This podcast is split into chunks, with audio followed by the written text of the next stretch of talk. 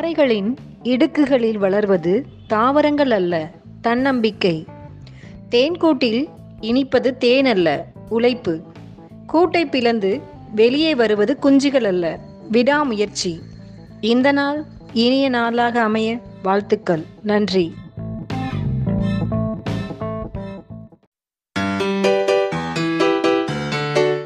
வணக்கம். ரா. கனிஷ்யா எட்டாம் வகுப்பு பி. பிரிவு.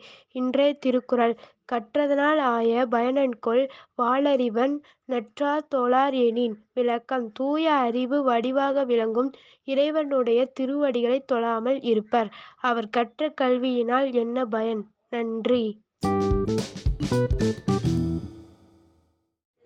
Good morning my name is EB Dharshini 8th B GK question, which is called Pink City of India, Jaipur. Thank you. வணக்கம். பொன்மொழி. வெற்றியாளர்கள் பரிசளிக்கப்பட்டவர்கள் அல்ல. அவர்கள் கடினமான உழைப்பால் வெற்றியை பரிசாக பெற்றுக்கொண்டவர்கள் நீரஜ் சோப்ரா. நன்றி.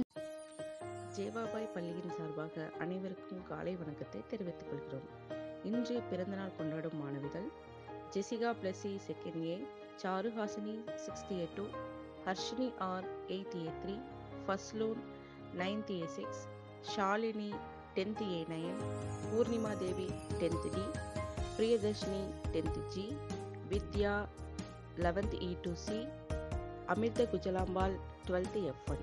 இன்று பிறந்தநாள் கொண்டாடும் மாணிகள் மாணவிகள் அனைவருக்கும் பள்ளியின் சார்பாகவும் தலைமை ஆசிரியரின் சார்பாகவும் ஆசிரியர்கள் சார்பாகவும் பிறந்தநாள் வாழ்த்துக்களை தெரிவித்துக் கொள்கிறோம் நன்றி வணக்கம்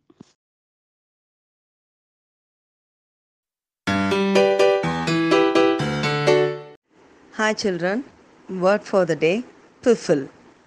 Piffle. P I F F L E, which means someone who talks nonsense. For example, he talks a lot of piffle sometimes. So, word for the day is piffle. P I F F L E piffle have a nice day good morning students நாம் இன்று ஓர் எடை கணக்கினை காண்போம். ஒருவன் ஒரு கண்காட்சிக்கு போயிருந்தான்.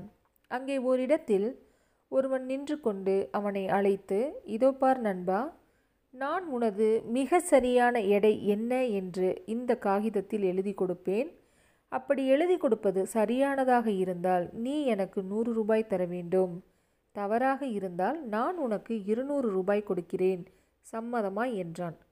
அவன் சுற்றுமுற்றும் பார்த்தான். அவனை எடை போட்டு பார்க்க எந்தவித உபகரணமும் இல்லை. சவால் விட்டவன் என்னதான் உத்தேசமாக கூறினாலும் மிக சரியான எடையை அவனால் எப்படி எழுத இயலும்? அதனால் தான் வெற்றி பெறுவது உறுதி என்று நினைத்து சம்மதித்தான். ஆனால் அவன் மிக சரியான விடையை எழுதி கொடுத்ததினால் நூறு ரூபாயை பேச்சுப்படி கொடுத்துவிட்டு போனான்.